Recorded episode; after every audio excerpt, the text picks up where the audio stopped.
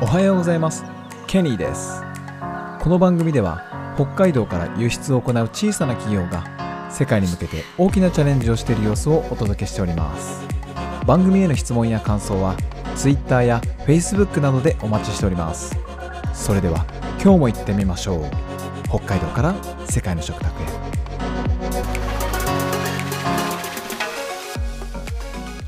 はい、えー今日はですね今日のテーマ初級編ということで中小企業のマーケティング活動の始め方というお話をさせていただきたいと思います、えー前回までがねなんか何の話をしてるのかよくわからないというあの自分も思ってたところがあってまず一回じゃあもうなんか細かいことはいろいろいいから細かいことそのケニーのなんか抽象的な話はちょっとどうでもいいからまず中小企業がマーケティング活動を始めるときに何をやったらいいのっていう話を一回したいと思います。はい。はい。一回するとはい。目的を達成できる方もいらっしゃると思うので、はい、一回やってみたいと思います。えーはい、まずマーケティングとは何かです、はい。マーケティングとは商品やサービスを提供する企業が顧客のニーズに合わせたマーケティング戦略を立てることです。え商品やサービスを提供するだけではなく顧客に対してアピールし購入してもらうための活動が含まれますということです。はいえっとまあ、販売するだけじゃなくてねあのサービスを提供するっていうことも含まれるので、えー何か、え企業の活動すべては、まあまあ、企業の活動すべて言っていいのかな？マーケティング活動が、え効果的だと思っていただいていいと思います。でマーケティング活動の流れなんですけど大体うん5個か6個の流れがあります。まずやらなきゃいけないことは目標の設定です、はい、そして次にターゲット層の決定です。で次にニーズや課題の把握です。次に商品やサービスの企画開発です。そしてプロモーション戦略の立案。で販売流通戦略の立案。で最後に効果測定改善。どんな、えー効果が得られたのかとかをちゃんと数字として、えー測っていくというのが必要です、はい、でこのような流れでマーケティングやっていくんですけどこのマーケティング活動における重要なポイントっていうのがいくつかあります。まずはターゲット層を明確にすることです。これ絶対必要です。でその次に顧客のニーズや課題を把握することです、はい、これも絶対必要です。顧客、顧客、まあお客様ですね。その市場にいるお客さんがどんなニーズがあるのか、どういうものが欲しがっているのかっていうのを分からずに、えー販売活動するのはとても効率が悪いし、えー効率が悪いっていうことは、えーパフォーマンスも落ちますし、お金もたくさんかかるし、えー疲弊していきますね、企業として。はい。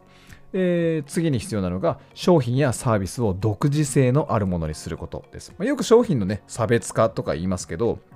まあそれはね、こう頭では結構分かってたりするんですけど、差別化って一体何っていう、うまあその市場の中、えーにフィットした差別化っていうのが必要です。はい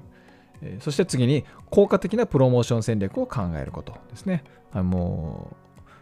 う100本打って1本当たるより、えー10本打って1本当たった方がいいですよね。まあ、なので効果的なプロモーション戦略、まあ、やっぱこう戦略を立てるっていうことが非常に大事です。で次に、えー販売、流通戦略を正しく立案することですね。はい。えっと、そのアイディアとかですね、えー商品、プロダクトだけが良くてもダメで、どうやって販売していくのか、どうやって流通していくのかっていうのも、えーちゃんと計画を立てる必要があります。えー最後に、えまあ、さっきも言いましたね、え効果測定を行い改善に取り組むことっていうことです。えっと、実際数値目標を立てたりして、どんだけ、え数値を達成したのかとか、でなぜ達成できなかったのかという、俗に言う PDCA というやつです。プランを立てて、Do して、えー